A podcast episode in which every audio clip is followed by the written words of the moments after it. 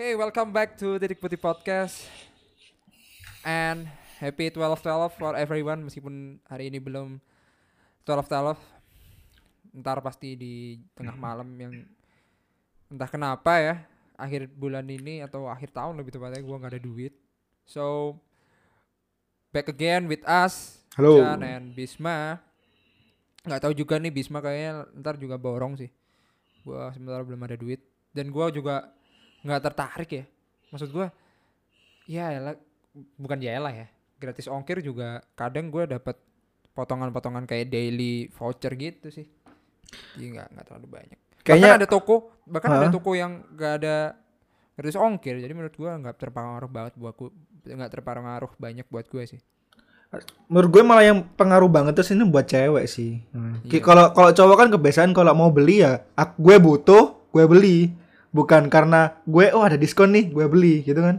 Iya. Ya kalau cewek kebalikannya. Moga-moga yang dengerin jauh ini bukan SJW dan feminis ya. Kita nggak akan pernah ngomongin itu.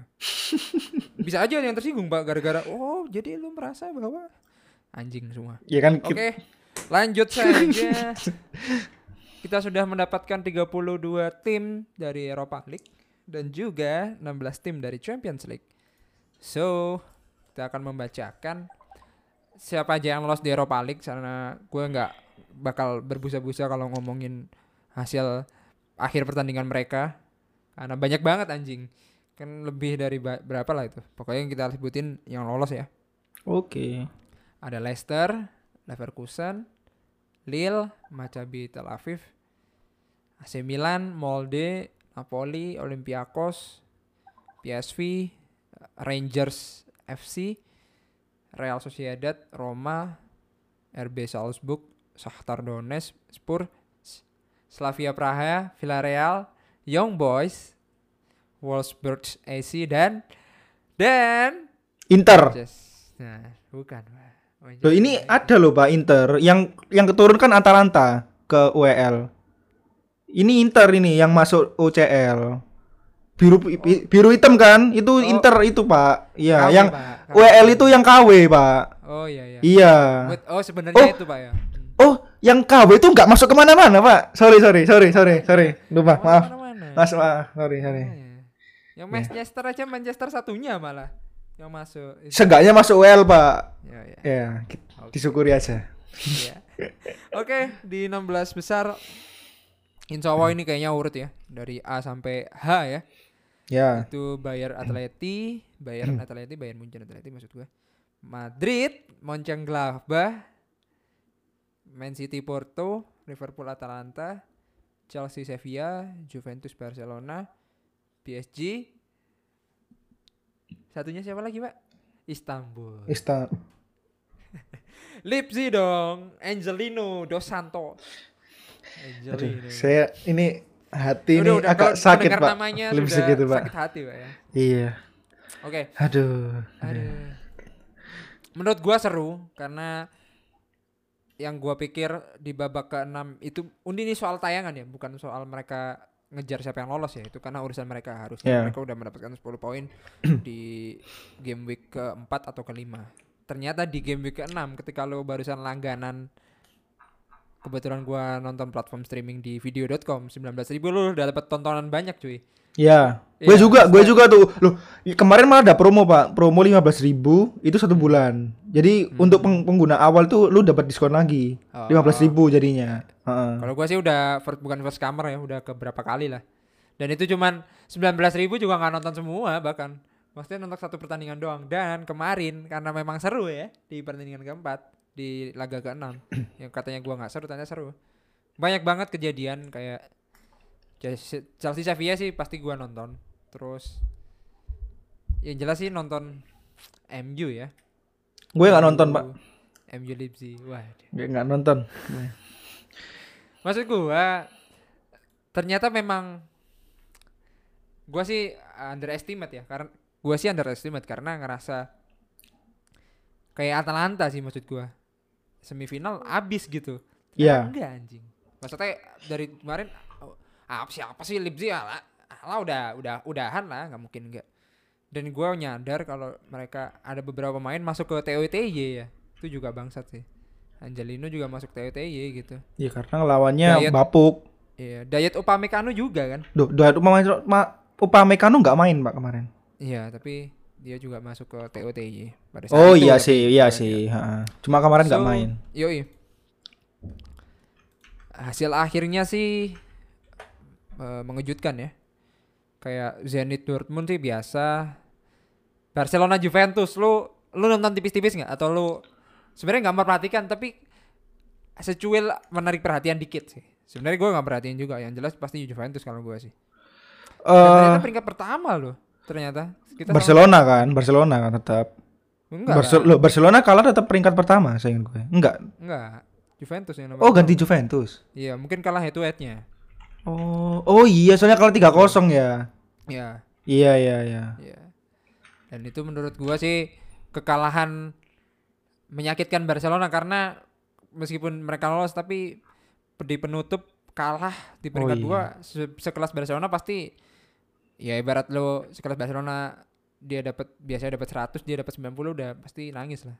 Kayak gitu sih. Tapi menurut gue sih Barcelona lagi remedi terus sih.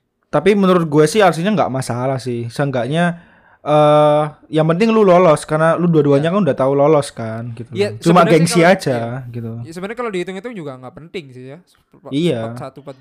Lagian lu kalau nonton FA Cup ya, atau mau nonton apapun itu, tim-tim kecil semenjana di place ketiga kalau ketemu MU juga kegirangan kan, cukup aneh kan, ngerti ya, padahal mah mereka menginginkan itu, mau soal profit stadion kayak mau soal pengalaman mereka sangat menguntungkan. Kalau dari kita, kalau gua ngerasa ketemu MU udah ekspresi pasti nggak akan senang, tapi mereka gua pikir oh iya ya, ekspresi emang harus kayak gitu sih, mau siapapun lawannya ya 11 lawan 11 gitu. Itu gua setuju. Nih gua cocok jadi coach anjing.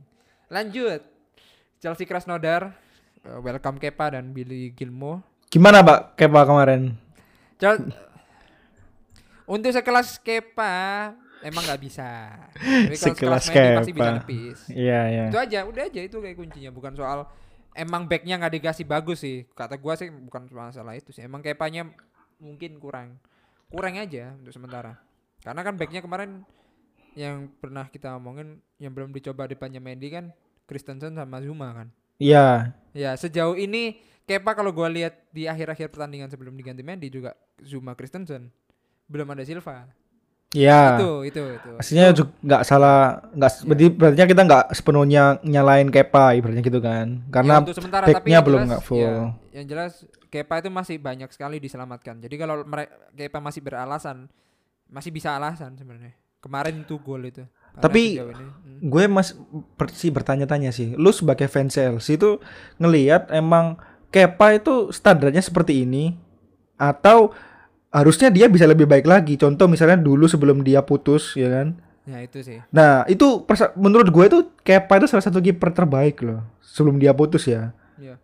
Apakah emang standarnya itu seperti ini atau dia ini underperform sekarang masihan karena putus?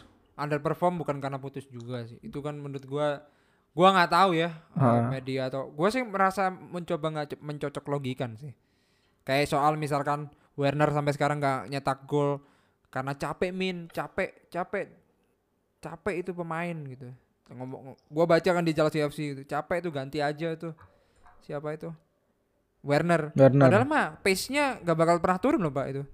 Iya ya, maksudnya bukan soal itu gitu, mau itu kasihan Werner gak nyetak gol soalnya efek habis kalah di bantai Jerman. Enggak lah anjing, gak ada hubungannya gitu. Menurut gua korelasi yang gua terima data dari Kepa sih gak itu. Tapi berarti harusnya Kepa itu masih bisa lebih baik lagi ya kalau di top performanya tahun lalu lah gitu. Iya, dan itu tahun lalu udah bagus sebenarnya. Emang dari tahun lalu emang kayak gitu kan, apalagi yang kalau lo perhatiin juga Chelsea Liverpool 0-2 kalah, itu bola-bola blind spotnya buat Kepa juga nggak pernah loncat dia tuh. Bukan kayak De Gea ya, De Gea meskipun gua yakin sih sepanjang tahun ini emang De Gea jarang loncat sih, tapi kakinya yang selalu gerak dari dulu. Iya. Yeah. Jadi menurut gua nggak ada inisiatif hal itu Kepa, gitu aja sih. Berarti bukan emang mentoknya dia segini gitu. Emang mentoknya segini. Oh. Tapi bisa improve. Maksudnya level Kepa sejauh ini memang kayak gitu. Segemilang-gemilangnya barusan masuk Chelsea ya emang gitu aja. Kita soalnya, telah ya kita harus menyadari bahwa oh Kepa ya segini doang gitu. Soalnya gue bingung dulu itu pas pertama kali dibeli kan dia kelihatan jago banget gitu kan, Pak. Kelihatan worth it banget dengan harga kiper termahal ya kan. Setuju. Tapi kenapa tahun ini dan tahun kemarin itu ngerasa kayak Kepa ini di downgrade banget gitu loh. Ya gitu sih, makanya gue tanya tadi gitu. Ya menurut gue sih emang karena bukan levelnya juga kalau kata orang-orang ya. Kayaknya gue ada sedikit setujunya sih. Maksudnya dia kan dari Valencia, dari mana sih dia? Sociedad ya? Sociedad sayang. Seingat gue sih Sociedad. Ya. Maksud gue emang belum levelnya gitu loh Pak. Anak kabupaten main di Chelsea gitu. Kalau dari gue ya merasa. Padahal emang gak kayak gitu sih. Semua pemain growing up-nya juga dari kabupaten. Tapi maksud gue dia masih belum bisa sampai di level menggantikan dibuat Courtois gitu aja. Kita kan harus lihatnya komparasi dari situ. Dan Mendy yang menjawab kayak gitu. Sebenarnya mah Mendy sama Kepa menurut gue levelnya sama, tergantung elunya aja bisa improve apa enggak. Kayak kalau gue sih ngerasa gitu. Terus postur Kepa juga enggak terlalu tinggi sih. Mendy sama Kepa itu tinggian Kepa. Oh, iya? Oh tinggian Mendy dah. Ya iyalah pasti. Oh. Kepa itu kecil, kiper kecil. Walaupun gak sekecil itu ya, Pickford. Valbuena. Ya begitulah. Lanjut. Ya teman-teman. Chelsea Krasnodar satu sama, gua sih gak masalah. Jauh ya. Iya. Mendy tuh 1,97. Iya. Kepa 1,86 ya. Iya, jauh banget sih. Jauh banget, Pak. Jauh loh itu, jauh. Tapi kalau lu gak bandingin Mendy sama Kepa, kalau lu lihat Kepa sendiri doang gitu. Tapi kelihatan tinggi loh Kepa itu. Kecil kalau dari kurang menurut gue. Oh, bukan kecil artinya pendek ya, tapi oh bukan kecil artinya kurus, tapi dia tinggi gitu loh. Ya, tingginya sih ya. Coba Kepa De Gea ya, berapa tuh? Jangan sebelum itu coba gue bayangin sama Pickford ya. Pickford kan 1,85. Iya. Kepa 1,86. Tapi lu kalau lihat Pickford sama Kepa sendirian, kelihatan lebih tinggi mana? Kayak jauh nggak sih? Iya sih ya. Kalau lu lihat Pickford sendirian, pendek kecil banget nih, ya gitu kan. Tapi ya, buntet gitu. Iya, betul. Yeah. Tapi play style-nya harusnya Kepa itu kayak Pickford. Pickford kan kerja keras meskipun kebanyakan gol ya. Benar, harusnya kerja kayak Pickford, dia kerja keras banget sih. Iya, benar itu. Mau dia nekel pas Liverpool derby, mau ngetip bola tapi disundul Origi, menurut gua Pickford gerak aja lah minimal. Itu sih. Lalu Dinamo Kiev, Ferencvaros, apalah ini. Papadopoulos. Sevilla 1-3, Dinamo Kiev. Lalu Istanbul, PSG itu juga tentang isu rasisme. Itu gimana sih kemarin itu? Gue kok agak nggak tahu ya. Yang jelas itu gue nggak tahu masalahnya apa awalnya ya.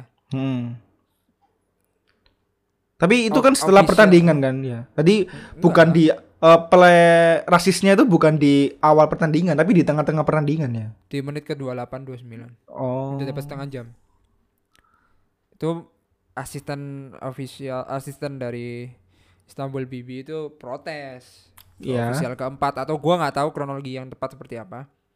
Kayak disuruh mundur gitu, terus wasit utama datang ngasih kartu atau kayak gimana.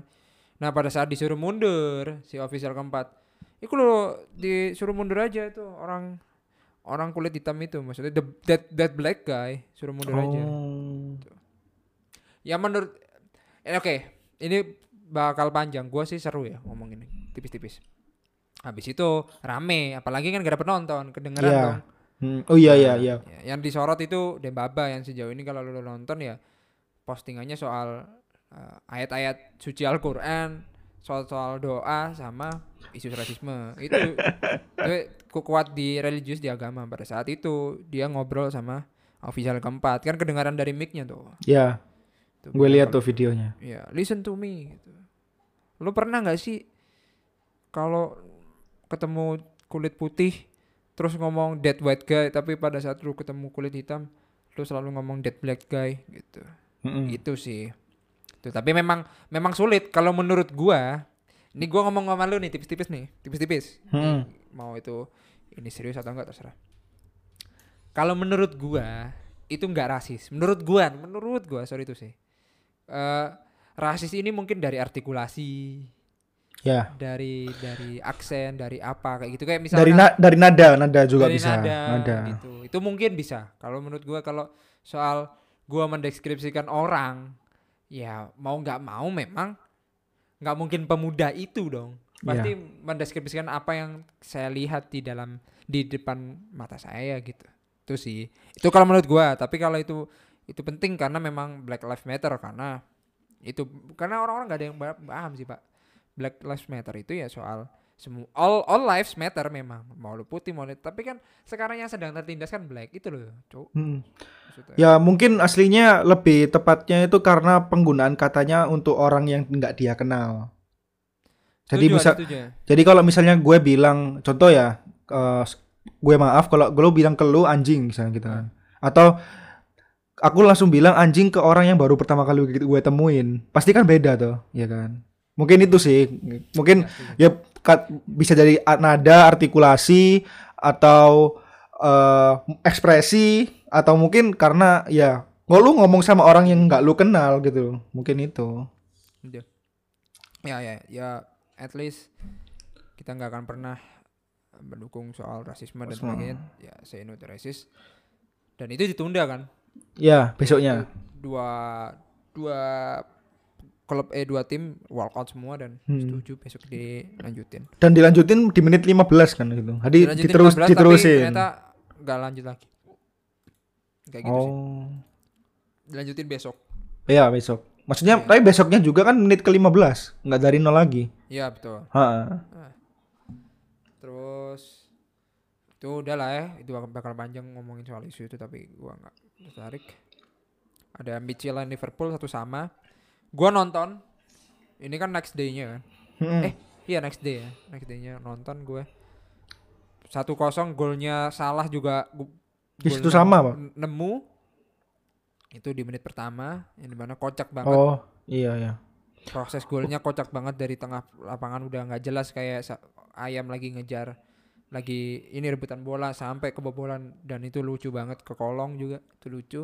Michelan gue nggak tahu golnya gimana, terus gue ngikutin Real Madrid sama Gladbach. Menurut gue sih, gue paham Real Madrid menang. Tapi kan emang Gladbach ini main nyantai aja nunggu. Inter kalah. Yang menurut gue Gladbach ini, menurut gue nih itu kayak bukan main mata sih, tapi kayak emang kayak gak ada beban gitu loh Pak. Meskipun habis pertandingan nonton laptop terus melihat Shakhtar sama Inter 0-0, jadi itu sih. Dan Inter Shakhtar, Lukaku dibully, luka kita semua. Maksud gua ya udahlah bangsat. Ya kalau emang kesudul kenapa, dan itu dua-duanya dari MU juga bangsat semua. Dan yang kena juga MU, Pak. Iya makanya itu. Iya. Pemain ada, jadi premisnya kayak gini ya. Mantan-mantan MU sekarang padahal lagi on fire. Kenapa Inter nggak masuk? Nah. On fire-nya tuh ndagel maksudnya, Pak. Ya Allah. Kenapa ke MU lagi?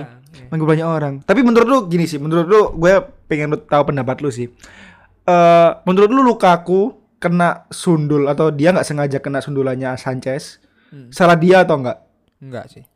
Kenapa? Kalau dari gue enggak ya. IRL duel atau corner kick itu sekian detik itu gue ngerasa beda posisinya Pak. Kalau gue sih ngerasa enggak sih, enggak salah menurut gue. Lukaku enggak salah. Tapi coba kalau misal gue sebelumnya gue kasih pendapat, gue tanya dulu. Kalau misalnya Lukaku dia gerak, dia kena offside enggak? Offside. Tapi kalau dia geraknya keluar, maksudnya bukan ke tiang, tapi dia masuk ke lagi, iya offside. Tetap offside. Offside ya ini. Ini sama kejadian kayak Sanchez kan. Heeh. Sanchez Chelsea lawan Arsenal di Piala FA Cup atau bukan FA Cup. Apa ini namanya Pak? Community Shield. Oh ya, Community Shield. Community Shield apa FA Cup? Apa kalau bau? Bukan. Bukan Karabau. Pokoknya antara Community Shield atau FA Cup. Iya. Karabau Arsenal enggak pernah lolos. Kalau yang Community Shield FA Cup gue lupa yang di mana. Oke. Itu siapa ya? ada satu pemain gue lupa itu hampir sama Pak. Jadi ketika bola ini dari tengah ngelambung ke Sanchez yang ada di pojok sini nih, sini nih dia tuh mau sebenarnya mau ngumpan yang ini, tapi dia gerak masuk ke dalam, terus ini Sanchez nyetak gol. Nah itu udah back pada nggak mau ngejar karena offside. Oh, yeah. Tapi pada saat itu perkenalkanlah soal VAR kalau nggak salah gara-gara itu sih. Soalnya dianggap gol.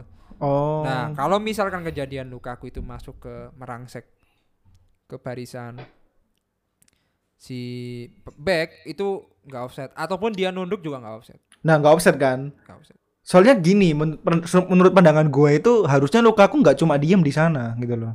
Iya. Harusnya kalau lu tahu lu berada di lu nggak bisa dapat bola nih ya kan? Iya, iya. Nah lu berada di depan gawang, ya seharusnya lu jalan menjauhi gawang tersebut. Setuju. Karena lu masih ada potensi bola masih ke arah lu kan. Setuju. Nah tapi kenapa dia tetap diem aja di situ? Dia terpaku loh Pak, diem tok sama lihat gitu kan, gitu loh. Ya itu sih kenapa kok gue bilang gue beda sama lu pendapatnya, gue bilang Lukaku salah di situ. Harusnya ya, Lukaku itu bergerak minimal dia ke bawah lah, jongkok lah gitu loh. Tapi dia enggak gitu loh. Banyak pikiran kayak anjing. Iya kan. Gitu. Dan mukanya konyol banget lah. Ya begitulah ya. Iya. Lagi-lagi Inter dan Conte juga tidak berhasil dengan susah payah. Yang harusnya Inter mah masuk ke grupnya Man City kayak gitu harusnya. Nah, yang dimana Man City Martial juga 3-0, Bayern Moskwa 2-0, Olympiakos Porto 0-2.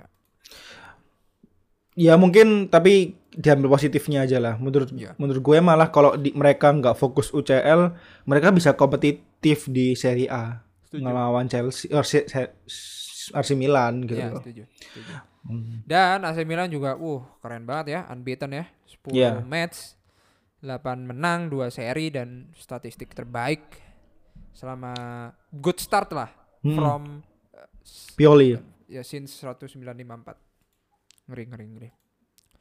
Europa League gak perlu gua baca, lalu kita akan membahas ada lagi nih yang soal Aubameyang. Nah, ini yang tahu info orang dalamnya si Bapak Bisma ya, bisa dijelaskan ya? Jadi gue abis baca di Metro itu intinya bulan lalu itu kan ada jendela international break ya kan. Betul. Nah di situ ada piala atau ada kompetisi gue lupa CONCACAF atau apa itu pokoknya piala Afrika Cup, African Cup of Nation. Setuju. Nah, di situ dijadwalin kalau nggak salah Gambia lawan Gabon. Nah, di proses Hamin 1 pertandingan, mereka Aubameyang dan kawan-kawan Gabon ini datang ke bandara dan mereka nunggu lama sampai 6 jam. Kenapa? Karena mereka harus mengikuti protokol COVID. Jadi nunggu untuk dites. Yes. Nah, tapi karena selama itu sampai 6 jam dan itu udah dini hari, akhirnya Aubameyang protesnya melalui unggahan media. Unggahannya itu tentang intinya Aubameyang bilang kalau udah tahun 2020 tapi kenapa kok kita kayak tahun 1990 ya gitu. Dimana kita harus nunggu kayak gini terus tidur di bandara. Nah, itu dianggap sama Konfederasi gue lupa, CAF itu pokoknya Konfederasi Afrika itu merasa dia kayak diserang atau diredahkan gitu sama Aubameyang. Nah, akhirnya mereka ngasih denda ke Aubameyang sebesar 10.000 euro kalau nggak salah. Pokoknya 140 juta. Nah, tapi menurut gue cukup adil karena mereka juga ngasih denda ke Gambia lebih besar malah gitu. Total 1,4 M. Ya itu sih gitu loh. Nah, jadi intinya menurut gue sih nggak, Aubameyang di sini juga 50-50 ya, harusnya juga nggak bilang gitu loh. Kalau misalnya mau ngeser ya ngeser aja tapi nggak usah nyerang organisasi lain. Gitu. Iya. Kalau lu gimana? Kalau menurut pendapat lu? Kalau gue sih namanya juga intinya tuh human being lagi-lagi. Aubameyang adalah manusia biasa, bukan menjadi orang Wakanda. Jadi mereka juga ada capeknya. Orang-orang Gabon juga meskipun keren-keren tapi tetap capek. Apalagi kalau lu pernah ngerasain sih Pak, adanya delay kek atau apa di 15 menit aja lu udah nggak tahu mau ngapain. Apalagi lu juga nggak main konsol gitu, yang dimana nggak main Nintendo DS kek, mau main apa kek gitu, yang dimana PSP atau sebagainya. Emang biasa lah gitu. Tapi memang menurut gua nggak, gua mau ngomongin Aubameyang yang salahnya di mana juga kayaknya mungkin dikit sih salahnya dia. Maksud gua ya kekecewaan lah itu pada saat lu capek-capeknya cuy. Iya. Yeah. Capek-capeknya habis landing gitu. Itu aja sih yang menurut gua. Kalau soal Konrad baper, wajar, boleh baper, boleh. Lalu mungkin kalau didenda mungkin ada setujunya, tapi yang nggak setuju, yang kita nggak tahu kan sebenarnya Aubameyang bisa nggak sih langsung ngobrol langsung ke federasinya kayak gitu sih. Kalau itu terjadi bisa aja. Itu aja sih. Mending gitu sih menurut gue malah. Iya. Tapi ya anak sekarang cuy, apa-apa kan di Instastory bangsat. Iya. Lu mau beli jajan di depan warungnya pasti Instastory tuh. Anyway, kita akan membahas. Tadi gue masih nyimpen satu pertandingan karena gue barusan nyadar akhir pekan ini Manchester Derby bang kayak. Iya. Iya itu yang gue nanti akan mengulik-ulik soal panasnya, yang menurut gue udah capek bahas MU kalau kemarin menang tanda kutip, ternyata enggak. Dan ini muncul lagi, ini Arteta ketutup lagi kan. Ini sedih gue ini. Itu sih. Kita tunggu di langsung aja ke segmen selanjutnya. Oke, balik ke segmen selanjutnya. Yo. Kita akan membahas soal derby Manchester antara Manchester City dan juga Manchester Red. Kalau pets lu di PES belum lengkap ya. Iya, Manchester Red ya? Betul. Iya, Man Red. Gua belum masuk ke sana karena emang gua sengaja nyimpen kenapa enggak nge-review UCL, Leipzig dan juga Man United. Gue kira lupa. Aduh, gue bersyukur dari alhamdulillah lupa. Ini anak. Karena gue akan bertanya 1 sampai setengah babak lah kepada Bapak Bisma. Karena juga gue nonton sih. Maksudnya kita harus mendengarkan, mau nggak mau harus menceritakan apa yang terjadi. Masa juga lu nggak nonton, gak masalah sih kalau nggak nonton. Tapi kebetulan secara nggak tahu itu insiden, kebetulan insiden nonton atau nggak tahu diniatkan nonton apa karena kebangun, gua nggak tahu. Kita dengarkan dulu ya Bung Bisma yang menjelaskan. Ya, gue ngasih wejangan dulu Pak sebelum gue menjelaskan. Intinya selalu ambil amanah atau sisi positif dari suatu hal. Gitu. Nggak luput juga dari suatu hal yang buruk gitu. Ya. Nah, dalam hal ini yang buruk itu kekalahan 3-2 oleh Leipzig. Yang mengakibatkan sampai ke UEL gitu kan, Pak. Yeah. Nah, kalau dilihat sisi positifnya, kok sampai sih, Pak? Gua ngomong turun lah. Oh iya, sorry, dan akhirnya turun. Ya kalau sampai kan intinya kayak positif gitu kan, Pak. Oh, iya. Nah, turun ke UEL. Kalau turun yang pertama, sisi positifnya adalah nanti anak-anak muda di MU, Brandon Williams, terus Greenwood, sampai Kuščák gitu, nanti dia dapat jam terbang, jam bermain lah ya. Nah itu pertama. Yang kedua nanti dengan adanya lawan lawan di UEL kan pasti lebih gampang daripada UCL, ya kan? Yeah. Pasti lu nggak bakal lebih capek bermain gitu kan, karena lu pasti bisa rotasi. Akhirnya lu bakal bagus di Liga. Capek terbang. Iya sih, jauh-jauh ya. Iya gitu. Tapi ini jangan dipatahin dong gue. Ya. Nanti akhirnya positifnya nggak ada nanti ya. Positifnya nggak ada nanti Pak. Nah lanjut. Itu jadi fokusnya bisa di Liga Primer gitu kan. Terus yang ketiga lu ada kans untuk juara UEL, walaupun duitnya nggak sebanyak lu masuk babak grup UCL ya gitu kan. Babak knockout UCL, tapi lu bisa ada piala lah ibaratnya, daripada lu nggak mungkin lah. Lu kalau lu percaya MU bakal juara Liga Champions, lu goblok gitu. Gitu sih gitu loh. Mungkin 3 hal itu bisa lu lihat Oh ada satu lagi Pak, keempat. Sisi positifnya masih ada yang lebih parah dari MU, yaitu Inter KW Pak, gitu. Dia nggak masuk kemana-mana gitu, gitu. Inter KW apa the real Inter yang nggak masuk kemana-mana Pak? Oh, dari Inter kan masuk UCL Pak, gitu. Oh, iya. Udah balik berarti ya. Udah kan lawan Ajax kemarin menang. Berarti Inter yang bukan San Siro ya? Iya benar, Inter cabang Atalanta Pak ya. Oh, iya, baik. Ya, gitu. Inter kabupaten. Nah. Baik. Oke, balik ke pertandingan lawan Leipzig. Kalau lu jadi lu dikasih intro dulu ya Bang Sat. Kasih intro dulu, benar. Dari sebelum lu lihat minusnya, lu harus lihat positifnya dulu Pak, gitu. Boleh. Ini barat kalau lu sakit jantung, kalau lo sedang diabetes, disarankan jangan menonton ini itu ya. Itu caution gitu ya dari awal. Kalau lo yang ada penyakit, punya riwayat penyakit jantung, alhamdulillah lah kalau lo nggak lihat gitu. Lanjut. Jadi karena gue sayang sama jantung gue, sama hati gue, jadi gue cuma lihat 20 menit di awal. Oke.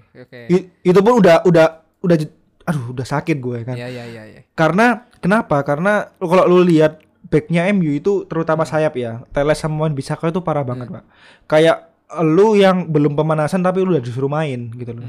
Gitu. Jadi emang strateginya Leipzig ini bagus banget. Jadi dia beda banget sama pertandingan pertama, di mana pertandingan pertama itu lebih memainkan umpan-umpan pendek.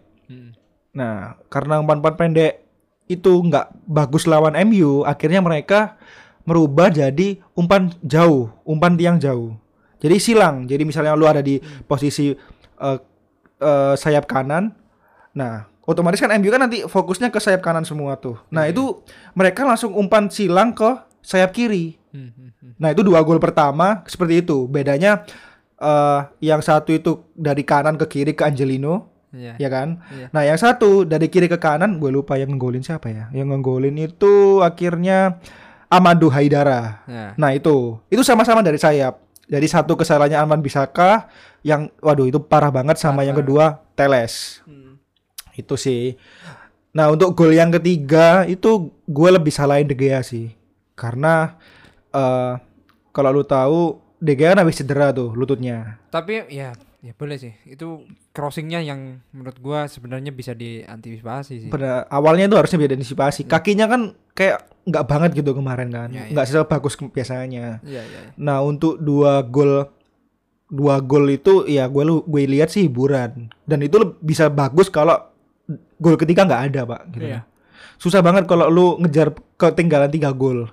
Iya kan, gitu sih. Itu dari penglihatan gue sih. Gitu. Mantap. Tapi gue ada sedikit nggak setujunya soal sulit sih, kalau dari sisi sulit kalau emang sudah ketinggalan 3 gol, gue paham. Bahkan sebelum 3 gol kan 2 gol, maksudnya kalau di dalam 2 gol, kalau menurut gue, ini quotes gue ya, mempertahankan 2 gol itu lebih sulit daripada 3 gol. Menurut gue. Kenapa? Maksudnya 2 gol itu lo belum merasa bahwa lo menang, ngerti kan sih? Oh iya. Maksudnya 2 gol. Tapi pada saat 3 gol pun kemarin hampir loh. Nih gue kasih tahu nih buat orang-orang yang ada di Twitter kemarin. Itu sebenarnya lo bisa dibalik sama fans MU dan lo harus pensiun jadi admin anjing. Yang di mana kita tahu gol Bruno sebenarnya tidak penting. Karena ternyata itu bisa memperkecil doang, selesai gitu. Apalagi itu menit 79 something lah. Dan itu nggak penting, ternyata ada Mino Raiola main itu kemarin itu lawan RB Leipzig, yang dia ternyata selama ini admin Lambetura ya Mino Raiola. Ternyata nyata gol. Nah, itu kan juga aneh gitu. Itu aja udah hold up semua itu di Twitter Pak, kalau lo nonton. Anjing, gue juga ini gimana kalau emang beneran orang semua ini bangsat semua nih, orang-orang udah pada ngepost kertas UEL tulisannya Manchester. Ternyata. Memang benar itu namanya. Gitu. Enggak tahu sih ntar ada pembelanya juga dari Bisma atau enggak. Tapi menurut gua memang kemarin sih hampir. Tapi emang jelek sih. 2-0 menurut gua ancur-ancuran sih. pada saat itu. Kan gue nonton juga sih. Nah pas di gol ketiga, menurut gue it's over. Iya. Yeah, gol makanya balik lagi soal gol Bruno ya nggak ada apa-apanya. Ternyata hampir bangsat tuh, hampir loh, hampir anjing. Karena emang butuh seri doang kan. Bukan seri butuh doang. Menang. Yang butuh yeah. seri doang itu sih.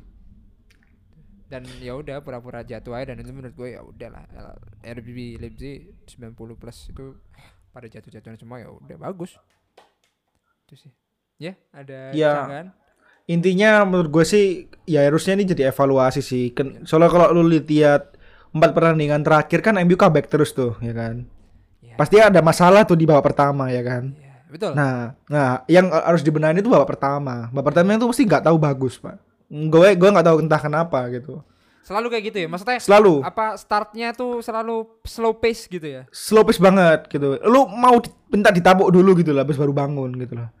Cuma di sini lu ditapuknya udah ditapuk gak bangun-bangun lu gitu kan. Dan ini emang kesempatan terakhir lu malah nyanyain gitu kan. Iya gitu. Tapi menurut gue sih bukan kesalahan di Leipzig ini sih. Yang paling salah tuh di Istanbul. Di FC Kebab itu yang paling parah lah. Paling salah di situ sih. Berantakan sih kalau kata gue. Berantakan parah sih. Tapi tetap kalau lu bilang MU di sini kalah total, enggak setuju gue gitu loh.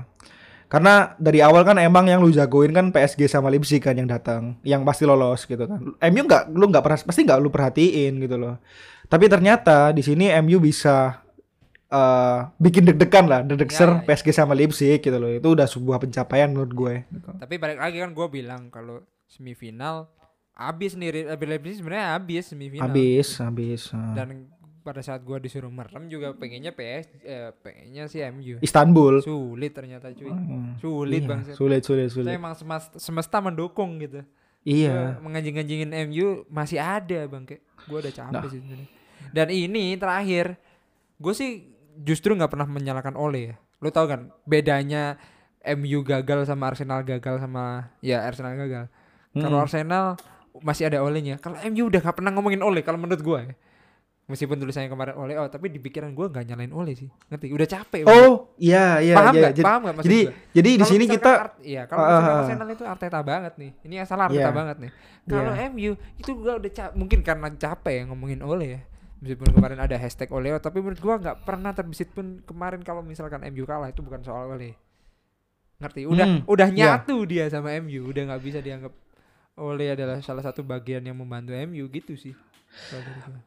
Mungkin gue nggak tahu, ada dua sudut pandang sih. Yang pertama itu mungkin bisa aja capek, atau yang kedua itu emang semua penonton tahu kalau yang salah bukan Ole tapi pemainnya. Mungkin gitu. Mungkin. Ya, gitu. Ya. Maybe. Soalnya kalau lo lihat itu nyerangnya MU juga nggak jelek-jelek amat gitu loh. Sinergi untuk mereka pengen menang itu juga kelihatan. Iya. Ya, cuma emang mereka nggak fokus aja. Kalau lu tahu komennya post conference-nya Mike Guardiola di terakhir, mereka dia ditanyain kenapa kok bisa kegulan 2 gol di 12 menit awal. Yeah. Apa yang Mike Guardiola bilang? Apa itu? Kita seperti belum siap di 20 menit awal. Lalu digaji sebesar dong ini. Iya, lalu dibayar sebegitu mahalnya untuk main dengan band kapten. Yeah. Tapi di 20 lebih lu masih pelongo baru bangun gitu loh, ya kan? Ya, gitu. Ya. Itu sih menurut gue sih. Ya. Udah ya, karena gue cukup capek lah. Karena capek lah. Capek. Udah nggak ada, maksudnya di atas pikiran orang-orang yang tertanam adalah MU nggak lolos dan ternyata terwujud, yang ngapain digembar-gemborin. Bener. Kecuali emang admin manunited_id itu emang sampah, itu yang lu rasain. Kalau menurut gue sih fans lain MU udah ngerasa ya udahlah. Gara-gara si bangsat nih, si official nih yang kayaknya di doa seluruh semesta bikin ini kayak gini, orang fans lain itu gak kayak gitu loh pada. Anjing memang. Itu sih. Kita langsung masuk ke derby Manchester aja Pak ya. Karena gue capek. Tapi benar gue bayangin kalau misalnya kemarin itu 3-0 ya Pak ya. Iya. Lu bisa bayangin yang dilakuin Man United ID gak ngapain ya dia? Pasti ngapain. Kayaknya nge-follow up lagi dia. Ya, gini doang grup neraka gitu Pak ya. Goblok. Harusnya pensiun sih admin United. Resign dulu aja bangsat. Oke, lanjut saja di Manchester derby. Ini gua enggak tahu bakal kayak gimana perjalanannya. Tapi gua akan ngebuka dengan ngomongin soal Ole meskipun gue capek sebenarnya, tapi ternyata Paul Merson, One Sky Sport bilang kalau bagi saya ini adalah pertandingan sepak bola yang sangat besar. Saya akan mengatakan bahwa jika dia tidak melewati ini, mungkin itu saja. Saya pikir itu membuat atau menghancurkan untuk Ole.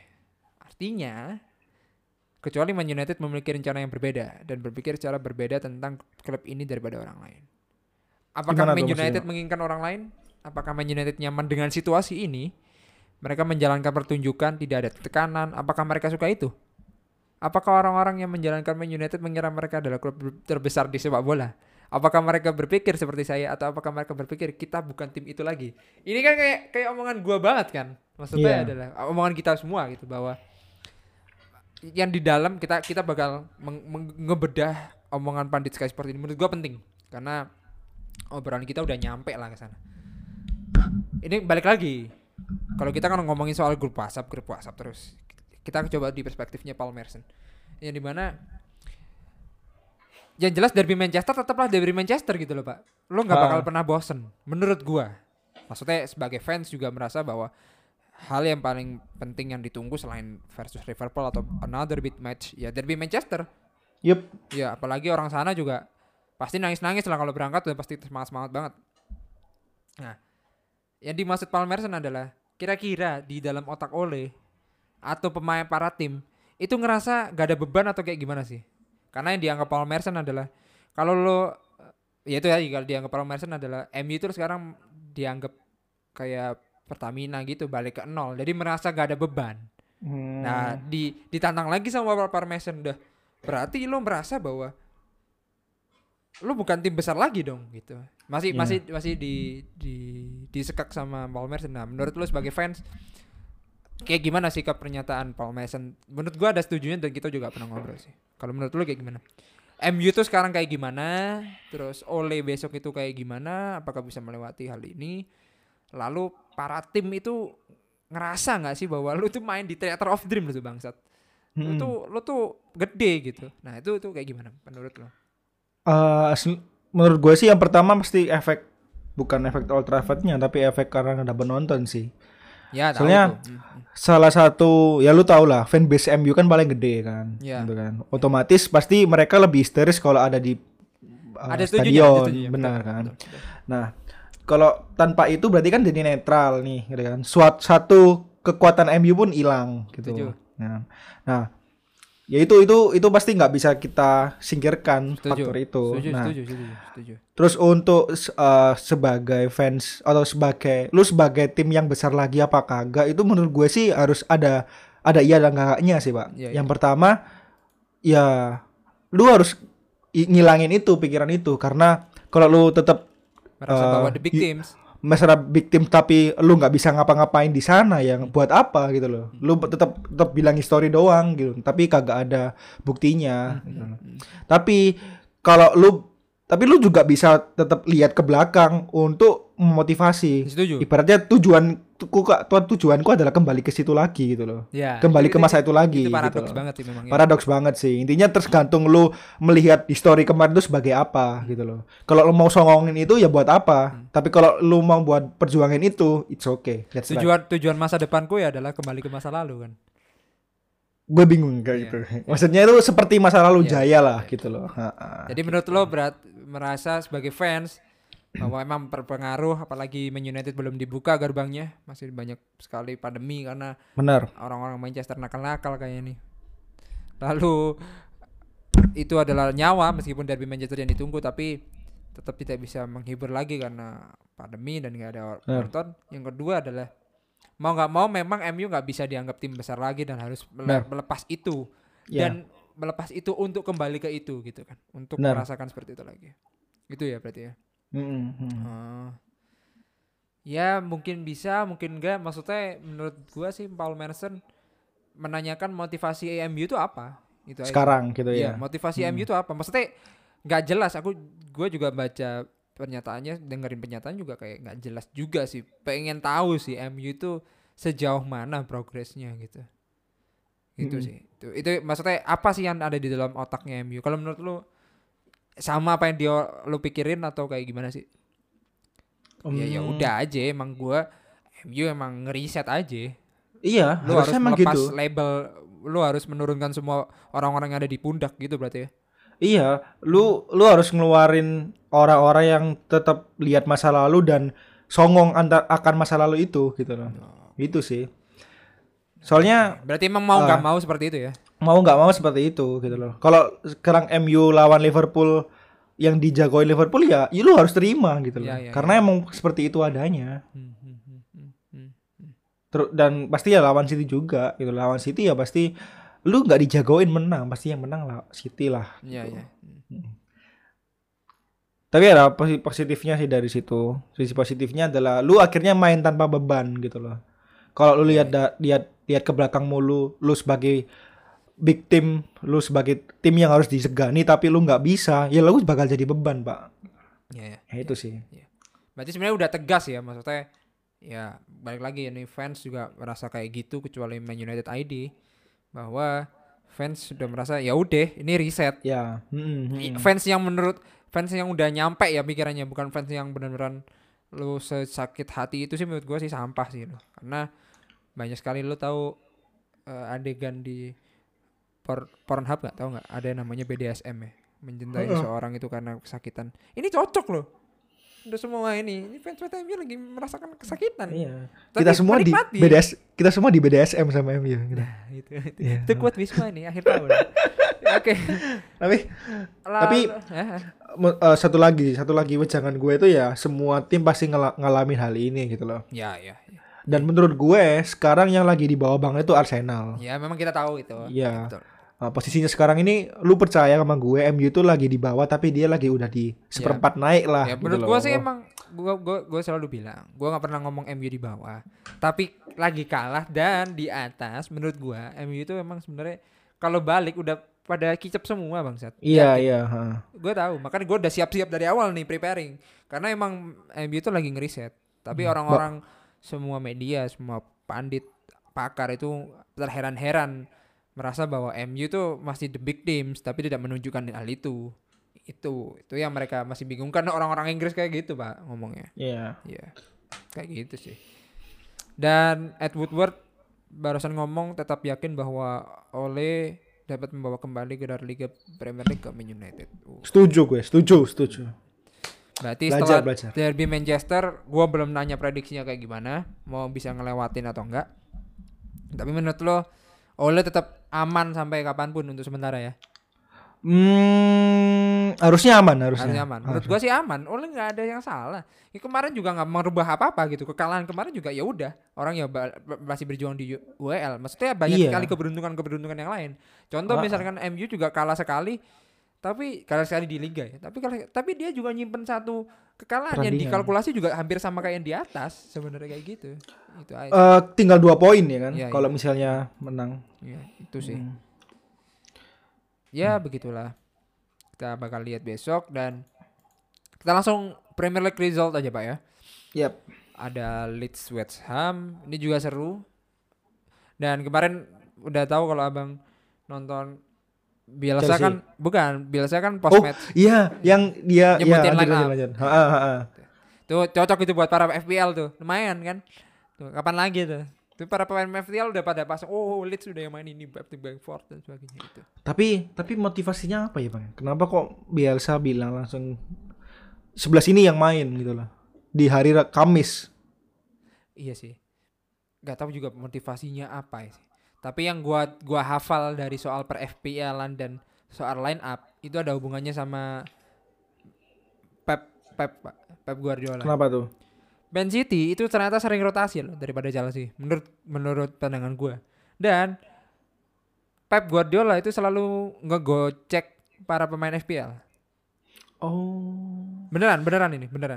Oh alah. Jadi tadi FPL player itu merasa bahwa Pep ini selalu mempermainkan line up-nya yang asal-asalan sebenarnya, karena memang semuanya kan bagus nih kita anggap dream team setelah di Manchester City. Ya bisa aja Kevin De Bruyne gak dimainin dari awal gitu misalkan. Itu sering terjadi. Nah kalau yang Leeds itu gak tahu motivasinya apa. Kalau menurut gue mungkin salah nangkep apa yang dimaksud wartawan meskipun ada translator ya. Tapi kata gue sih Bielsa itu bapak-bapak yang polos. tapi dia jenius ya, gimana caranya otak gua nggak termakan usia tapi gua masih tetap bertahan. Itu sih tuh line up-nya tuh gua juga nggak tahu sih Pak buat apa sih. Tapi menurut lu bakal ya 11 itu yang keluar? Iya harusnya itu. Kalau beda ya juga dibohongin juga sama Pep. Bisa aja itu juga mungkin ada maksudnya. Bahkan yang sebelum itu kan gua ada flashback lagi yang soal Barcelona lawan Chelsea. Nah itu Mourinho di press conference juga nyebutin up, siapa line up dua tim malah. Dua tim? Iya. Benar tuh. Benar kalau salah. Valdes, Baletti, Carvalho, kayak gitu-gitu. Terus yang satunya Peter C, Bausingwa, John Terry, semua sampai depan. Serius. 2005 itu. 2005 ya, udah jauh ya. Iya, itu jadi enggak cuma Bielsa doang ya. Special One udah pernah ngakuin itu ya. Dan ngomongin soal Special One, congratulations ya dapat ini ya, Manager of the Month, Pak. Oh, yeah. Manager of the Month-nya udah fix Mourinho. Mourinho sama player Bruno kan? Bruno. Nah.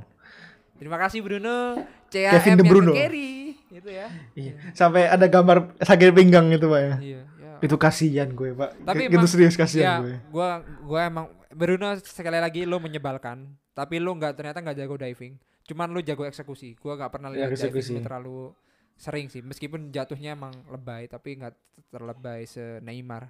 Neymar masih nomor 1 untuk soal acting. Tapi untuk soal lu bertahan untuk mendapatkan penalti ya emang untuk diri lu sendiri dan untuk MU menurut gua untuk sementara lu nyawa MU lah. Untuk sementara. Itu. Dan kalau enggak salah dia dapat 3 kan. Dapat 3 gelar. Juli oh iya ya. November, lupa gue. Juli, Oktober, November kalau nggak salah. Bukan Oktober sih, Oktober itu Son. Ya itulah pokoknya. Lalu ada Wolves, Aston Villa, biasa aja. Newcastle, West Brom, biasa aja. Man United, Man City, 12:30. Tengah malam hari Sabtu masuk ke Senin, masuk ke Minggu. Everton, Chelsea, Don Carlo, Lampard, Dominic Calvert-Lewin. Siapa lagi ya? Ya biar nggak tahu sih. Iya, Everton lawan Chelsea ya. Iya makanya itu kaget, maksudnya kayak jelas Chelsea lah. Ya harusnya ya, tapi lagi-lagi. Everton udah lagi di bawah, udah balik ke Everton yang biasanya. Iya gitu. Iya sih mungkin. Dan lagi-lagi main jam 3 cuk. Desember mainnya jam 3 terus. Anjing. Capek. Abis UCL capek bos. Iya. Itu kan efek karena. Kalau nggak salah karena Klopp atau Ole yang marah-marah toh karena mereka capek gitu. Makanya kita sebelumnya kan kalau nggak salah Premier League nggak pernah main jam 3 kan. Ingat nggak? Jarang banget. Ya, pasti tapi ini all December itu mainnya tengah malam sama jam. Bahkan dari November akhir itu udah jam 3. Really? Gue inget itu ada 2 main MU itu dia main jam 3 kemarin November. Really? Ini cocok logi apa beneran usulan itu dikabulkan? Beneran karena bukan usulan sih, lebih tepatnya karena Ole, Klopp sama Pep kalau nggak salah tuh yang ngeluh kan. Intinya mereka ngeluh bukan ngeluh karena jadwalnya, tapi lebih ke ngeluh karena pergantiannya lu kok cuma 3 gitu loh. Oh ya itu tahu kan? Substitution. Dan Ole bilang gue habis main terus lu cuma dikasih 3 doang. Liga doang dan juga gue disuruh main lagi di hari Sabtu. Yeah. Sabtu sore gitu loh. Nah, ini kayaknya gue lagi di set untuk kalah emang. Nah itu inget gak? Ya. Ole bilang gitu kan. Nah itu disetujui Klopp sama Pep. Akhirnya oleh karena itu dimundurin mainnya jam 3. Tuh Pak. Gitu. Okay, ya itu. Okay. Berarti iya sih. Lagian yang Premier League ngomong substitution 3 doang ya Premier League-nya bukan mereka juga kan. Benar. Ya, oke. Mungkin. Tapi tetap kita sebagai overseas fans. Tribun jauh jadi ya anjing sih. Ya kita sebagai fans plastik yang bukan lahir di sana, kita harus berterima diri gitu loh, berserah diri gitu loh. Ya. Dan demi kebaikan lu. Iya. Dan emang banyak yang jam 3 juga sih. Iya, banyak jam 3 juga. Bahkan kalau lo tahu ya for your information nih, lo kalau nonton pertandingan ke-13, game week 13, itu semua mulainya jam 1 anjing. Game week 13. Iya anjing. Iya jam 3. Ada yang jam 3, ada jam 3, Bos. Iya, maksudnya enggak ada yang 7:30. Enggak ada yang sore kan? Enggak ada. Iya, ya itu, Pak. Karena mengseriakan diri gitu loh. Iya sih, ya. Iya sih. Gua kira cuma Everton Chelsea itu banyak banget. Oke, lanjut ke Soton dan Sheffield. Ini tim semangat, nggak tahu Soton bisa apa enggak. Ah, udah jelas Pak, Sheffield lagi jelek banget. Iya, iya. Tapi kan pernah menang kan 5 kali. Seri kalau salah ya. Lawan siapa tuh? Lawan Leicester ya? Oh iya, ya, yang corner kan. Iya, iya. Iya. Lalu ada Palace Spurs. Gue udah cerita kalau udah sih kalau yang Harry Kane sama Son. Kayaknya sengaja mengduetkan diri lebih mantep sih. Gue mau tanya tipis-tipis lah ya. Yeah. Mourinho kan setiap di tahun keduanya kan pasti juara satu tuh, kecuali di MU. Ya, yeah, nomor 2. Ya. Menurut lu Spurs dengan Mourinho juara nggak sih? Peringkat 1 nggak sih? Dapat piala tapi nggak juara. Juara Liga Inggris enggak lah. Gue sih masih merasa hektik. Balik lagi anomali, lu juga bisa bilang kayak gitu. Liverpool juga ngerasa anjing, gue ngerasa Liverpool, Spurs juga anjing, tapi ya karena Klopp, karena Mourinho bisa juara, bisa. Tapi belum saatnya. Karena apa? Mourinho as a brand. Kalau lo tahu di YouTube-nya Spurs, Mourinho ada tayangannya sendiri lo, Mourinho Camp. Gimana tuh? Yeah, Mourinho itu sudah brand. Bahkan Jose Mourinho udah diklaim dari brand kalau nggak salah. Sebelum dia bikin buku, gue ngikutin. Mourinho as a brand cuy. Jadi emang mahal gitu. Spurs dapat Mourinho itu emang influencer termahal biar duit balik, mau gimana pun ya jadi konten kan di YouTube itu kan keren anjir.